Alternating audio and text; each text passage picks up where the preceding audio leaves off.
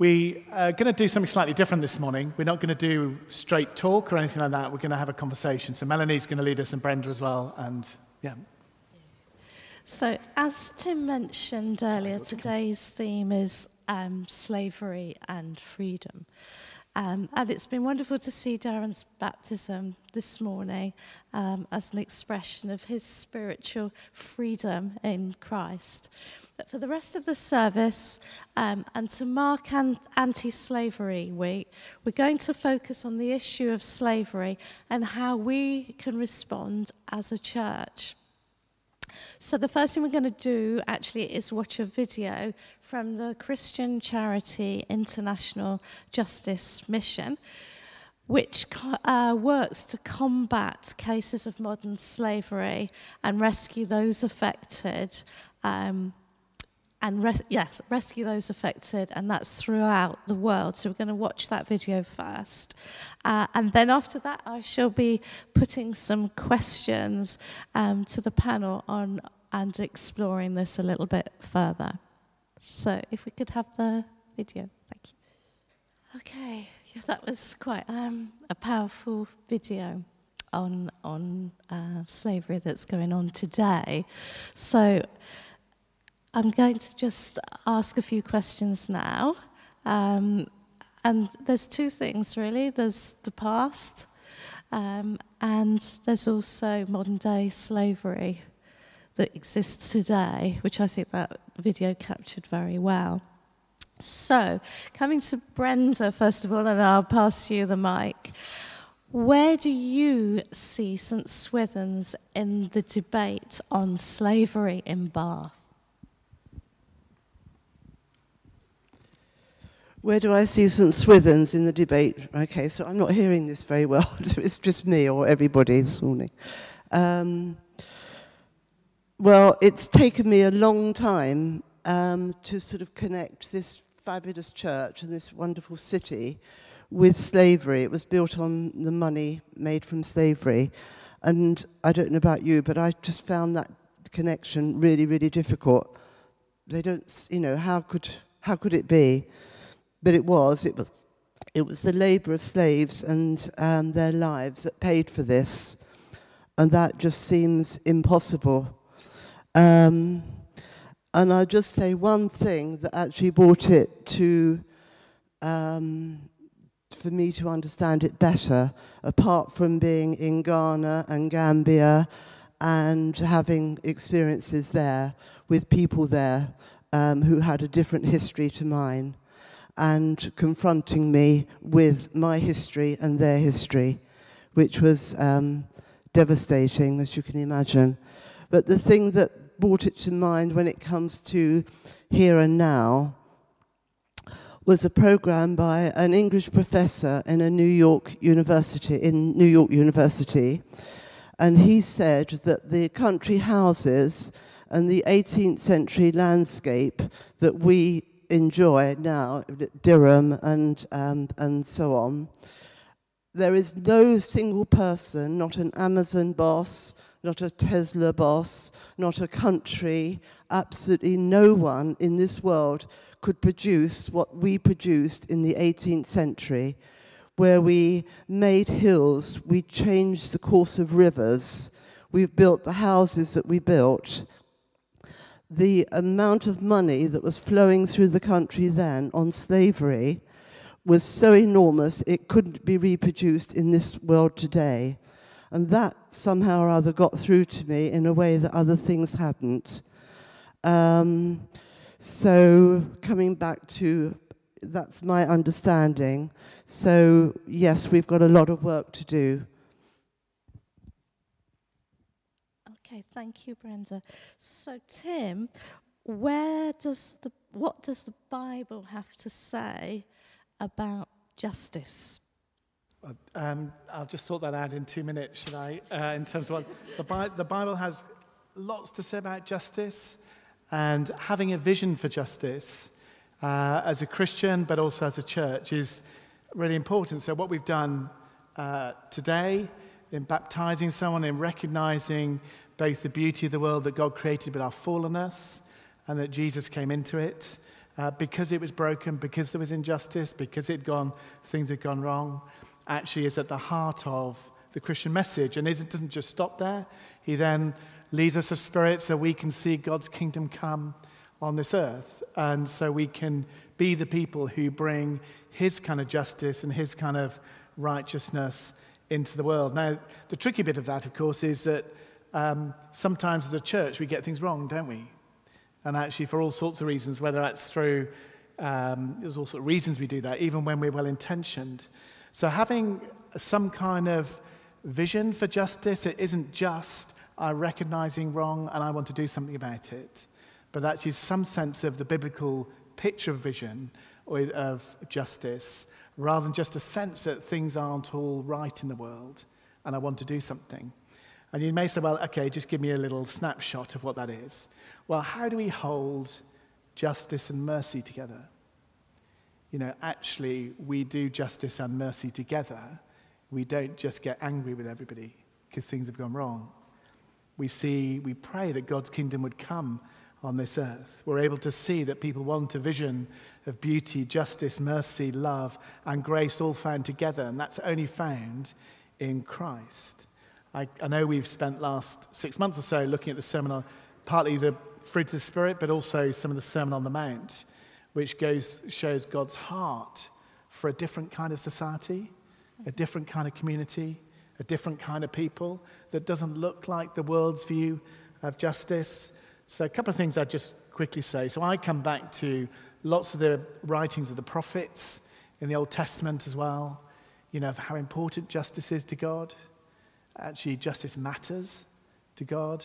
It's not like a, a side issue. I think sometimes we've kind of thought, oh, just maybe that's for other people to sort. You know, if our destination is heaven, then maybe we don't need to be concerned about earth. But that isn't a biblical understanding of our lives. But Isaiah 61, Jesus in the temple, beginning his ministry, the Spirit of the sovereign Lord is on me, because the Lord has anointed me to proclaim good news to the poor.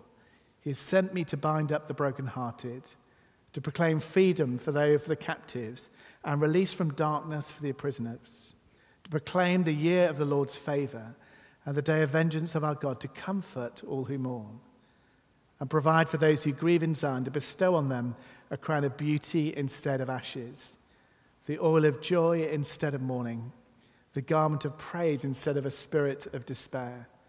There will be oaks of righteousness a planting of the Lord for the display of God's splendor. And so that call for us to be a church who demonstrate and show and live and breathe uh, justice is, that, I think that just, can I just quickly say three or four things, yes. quick bullet pointy things that actually lots of people are very aware that not's all well in the world and want to do something. But having a biblical vision of justice that's just different from wanting to do stuff. Here, here's sort of three or four, four or five things that uh, I think, are distinctive, one of which is in the biblical world, it is all about community. It's not just about personal rights. So if you read through scripture, what I have is yours. We share what we have. We hang or fall about how we do things as a community. That's a biblical vision, both in Deuteronomy, but all the way through into the New Testament, too. Kind of God loves equity. We treat people equally the, ground before the cross is flat and all come. There's no hierarchy. We come to the cross evenly.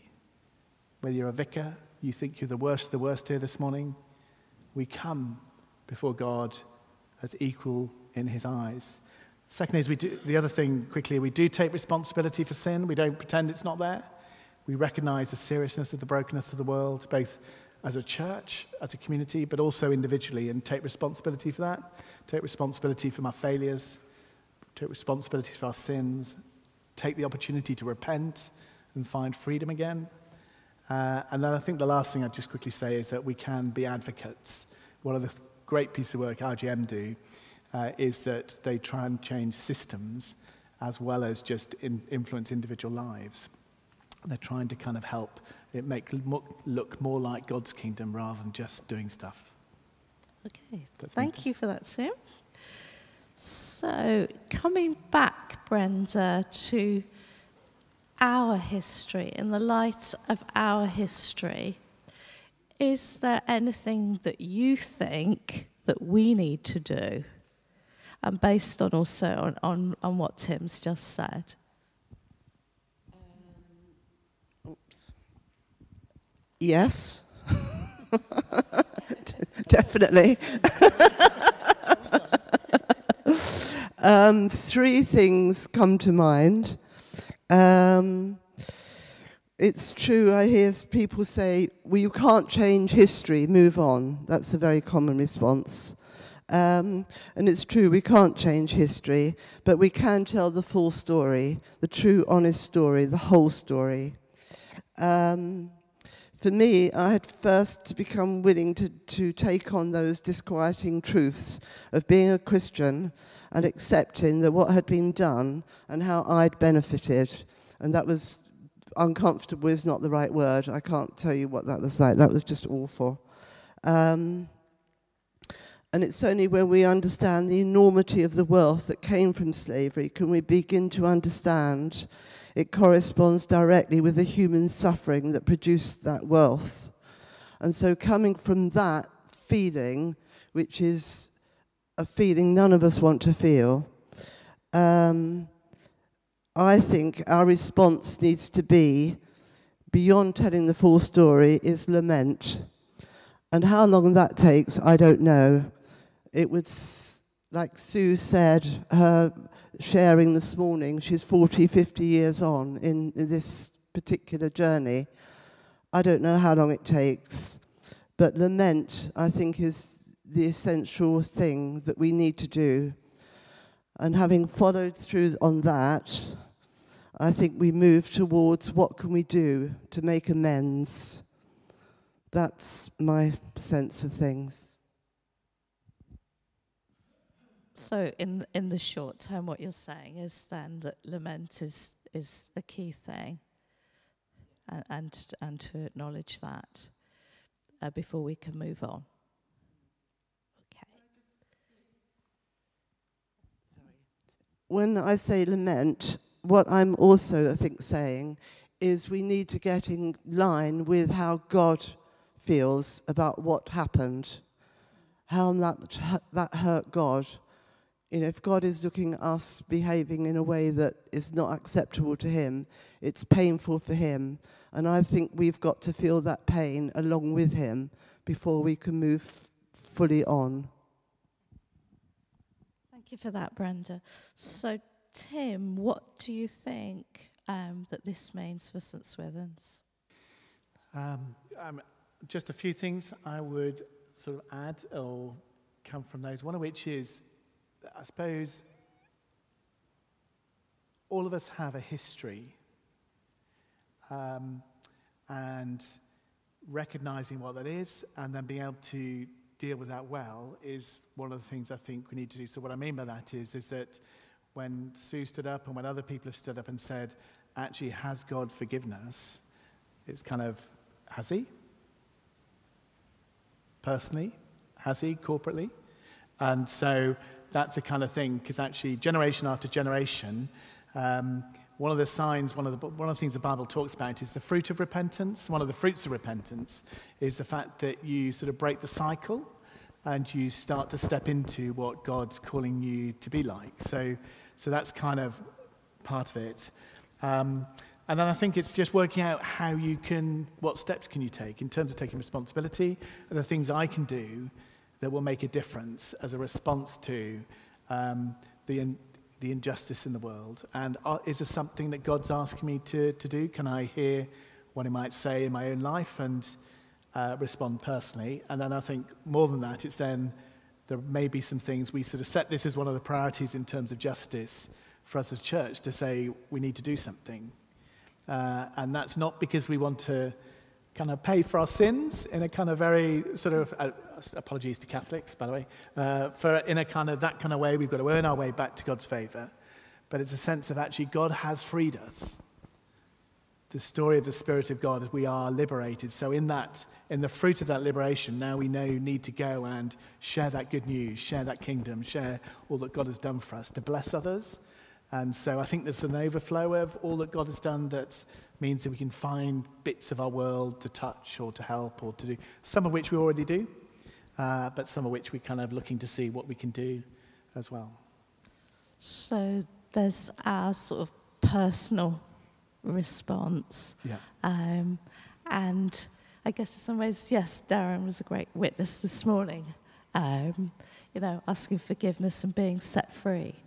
Um, and so our personal response to what's gone on in the past, but also uh, corporate mm. response and what, what we do as a church. Okay, thank you for that. So I've just got two, two more questions which I'm going to put to Bex here. So we've talked a lot about the past and the history in, um, in Bath, but what is modern slavery, particularly in the UK, and where does it happen, Bex? Thanks, Melanie. Um, so modern slavery, there's lots of kind of legal definitions, but essentially it's when somebody's freedom is taken away under exploitation for somebody else's gain. So it's not for that person's own benefit that they're put to work or that, or that they're working or that they're um, acting in a particular way. They're, they're, they're, they're exploited for somebody else's um, gain, and that might be um, human trafficking. So that's kind of the process of how that happens. So somebody's freedom is taken away um, forcibly. Um, that can be across borders, but actually it's not. It doesn't have to be. Um, that can happen um, within the same country as well. It could be forced labour, where somebody's made to work against their will. It might be debt bondage, so people are made to pay off often a, a manufactured debt that hasn't really existed, but they, they or they've been tricked into paying something that they're then forced to pay off. Or it could be sexual sexual exploitation. Um, and as we saw in the video just now, it happens globally, absolutely across the world. Um, there's almost 50 million people trapped in slavery across the world. And my kind of light bulb moment, like Brenda's, um, for, for what she was talking about, my light bulb moment was when I realized that that's more than any point in human history. So right now, there are more slaves in the world than there ever have been before.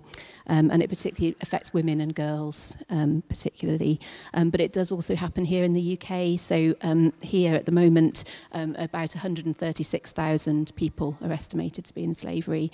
Um, and that's in lots of situations. We might, some might come to mind, but some might be less obvious. So um, it happens um, with people being forced to work, for example, in factories, in hotels, in brothels, in construction sites, um, nail bars, car washes, farms, even in domestic homes. Um, and as I say, that's often um, because they've been um, perhaps tricked into coming thinking that they, uh, or taking on some work that they thought was going to be one thing and turns out to be actually exploitation. Um, and it, it really just happens in plain sight. I think that's what struck me when I first started learning about this. Um, and I just thought I'd, I'd highlight a sort of typical example um, of forced labour. So, for example, um, someone may have been brought to this country or they might have been approached when they're on the street, for example, um, in a vulnerable position and been offered what they thought was an opportunity for work, um, whereas in fact they're taken a long way away from their own networks, from where they thought they were going to be. Um, their ID would be taken away. Um, they're often forced to live in squalid conditions with lots of people in the same um, building. They might be driven to work each day in a van together perhaps watched and then driven back at the end of the day. They've got no chance of, um, of, of getting away. Um, they're either not paid at all or the pay that the person who's controlling that um, that, that might be legitimate, ultimately a legitimate um, situation like a hotel or a construction site, but the person who's paying them doesn't realise actually their wages are all going into the same account, so they never see them. They're going into an account controlled by the traffickers, um, and they're kept there by, by fear, coercion, maybe violence, um, and perhaps even threat to their families. Um, and I think another thing finally on this question that struck me was that this can happen really close to home. You know, a few years ago there was a nail bar in Bath that this happened, um, that was uncovered, um, a meat packing factory in Bridgwater um, in the last few years too. So it really is kind of on our doorstep. It's uncomfortable, but it's, it's right there. Thanks, Bex, for that. Um, yes, I think for me, knowing that actually it's happening in Somerset uh, was quite scary, really. Um, so, how can we, we've heard a lot today, but how can we respond as a church? Thank you. So I did my best to come up with an acronym to help us remember the five things that I thought we could do.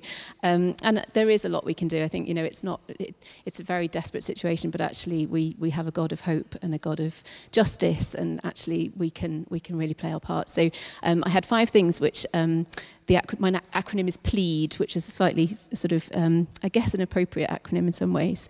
Um, that you know, people are pleading for their freedom, but we can plead to God. So we can pray, obviously, for those in slavery and exploitation around the world. And you know, we've seen there are amazing people doing amazing things actually to to, to tackle this. So let's pray and support them. Um, I think we can learn. Um, so you should have had a handout when you came in. Um, there's lots of um, organisations, Christian and other organisations that um, have put together um, tips tips and guidance on how we can spot the signs of slavery um, in our communities. You know, just becoming aware of that, I think, is a really um, a really positive um, step that we can we can take. I was at New Wine this year and went to a talk by um, one of the Christian organisations, Hope for Justice. They'd given some training to a church in Birmingham, um, and actually then were contacted um, by somebody from this church who said, "We think we've spotted something," um, and they had. And actually, ultimately, a very long story short, um, 100 people were released from slavery as a result of that that church having become more aware and spotted those signs.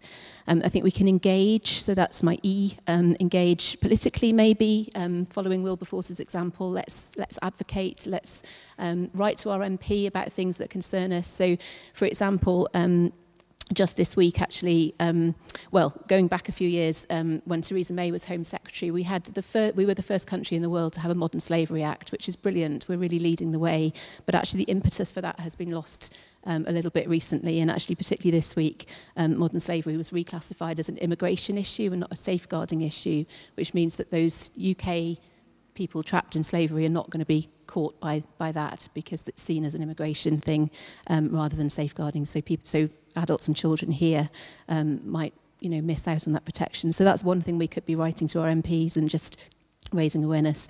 Um, and then we can act, you know, really personally and corporately. So even things like thinking about our shopping decisions, our food, our fashion, you know, where does that come from? But actually, as a church, I'd really love us to see, to take kind of ownership of this issue and really collectively um, see it as something that we can make a difference on. Um, and then finally, we can donate or give um, to organisations like IJM, Hope for Justice. Those, those, you know, if we're able to, um, in a position to give, that would be amazing too. Um, so yeah, there's some pointers in the handout. If anybody wants to chat afterwards, very happy to as well. Can you just repeat the, the letters? Yes. so it's plead, so P for pray, L for learn, E for engage, A for act, and D for donate. Okay, thank you for that, Bex. So finally, we're just going to finish with another video from the Church of England's um, Clewer initiative, which some of you may have heard about. And fo this focuses on modern slavery in the UK.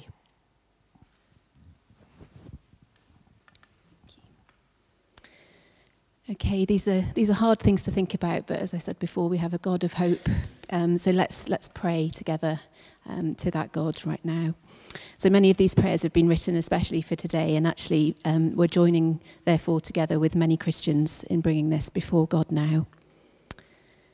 Father God, your word speaks to us so strongly on slavery and justice. You are a refuge for the oppressed. You proclaim freedom for the prisoners.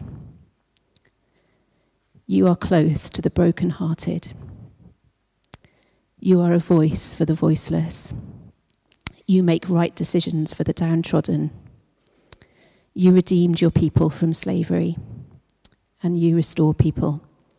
In the words of Hope for Justice, we believe in a God who saves, sets free, binds up, helps, heals, delivers, restores. We know that your heart breaks with ours when you see your precious children exploited and enslaved but we also thank you for the hope and freedom you bring. Lord Jesus Christ, we join our prayers with people across the world to ask for your guidance and grace that we may learn to notice the unnoticed, especially those trapped in modern slavery. Lord, have mercy.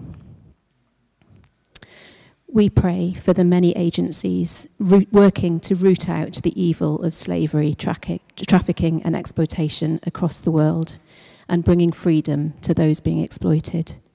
Bless their work, keep them safe in dangerous situations, and bring your justice to bear through them. Please give also wisdom and your guidance to decision makers, politicians, law enforcement bodies, and support agencies. We pray for so many of our sisters and brothers who are suffering through forced labour, sexual exploitation, domestic servitude, forced begging, county lines drug trading, forced marriage, or forced organ donation. Lord, have mercy. Especially, we ask for the courage and wisdom to discern how we might play a part in reaching out with your love and your healing and in helping our own communities to become more slavery free. Lord, have mercy.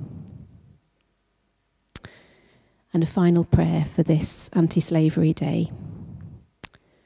Holy God, you enabled your people to escape from slavery and learn to live more fully in your promised land.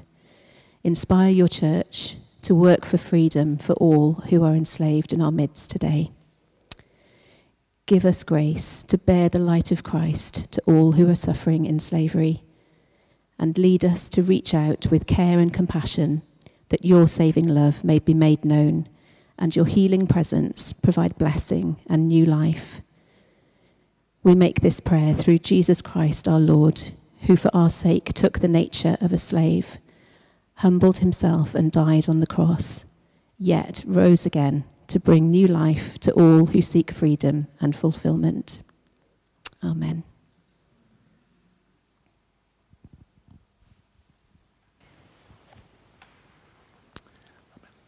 Thank you very much. Thank you.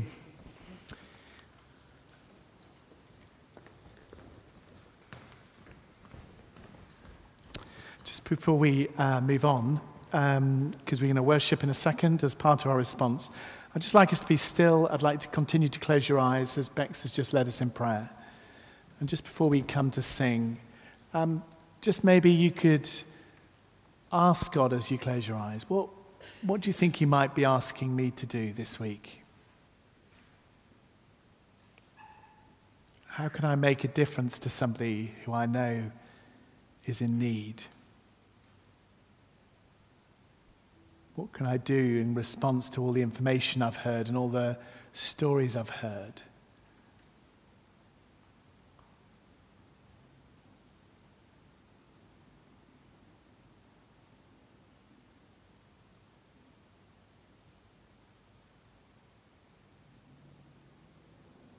Father, we ask for your help.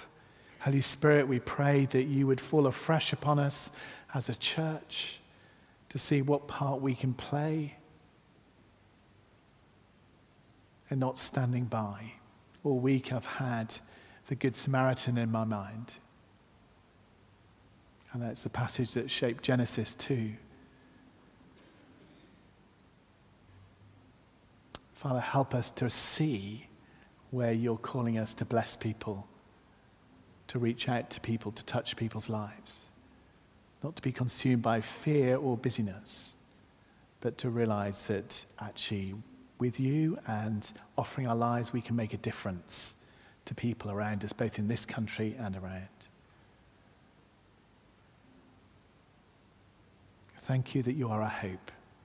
In Jesus' name, amen.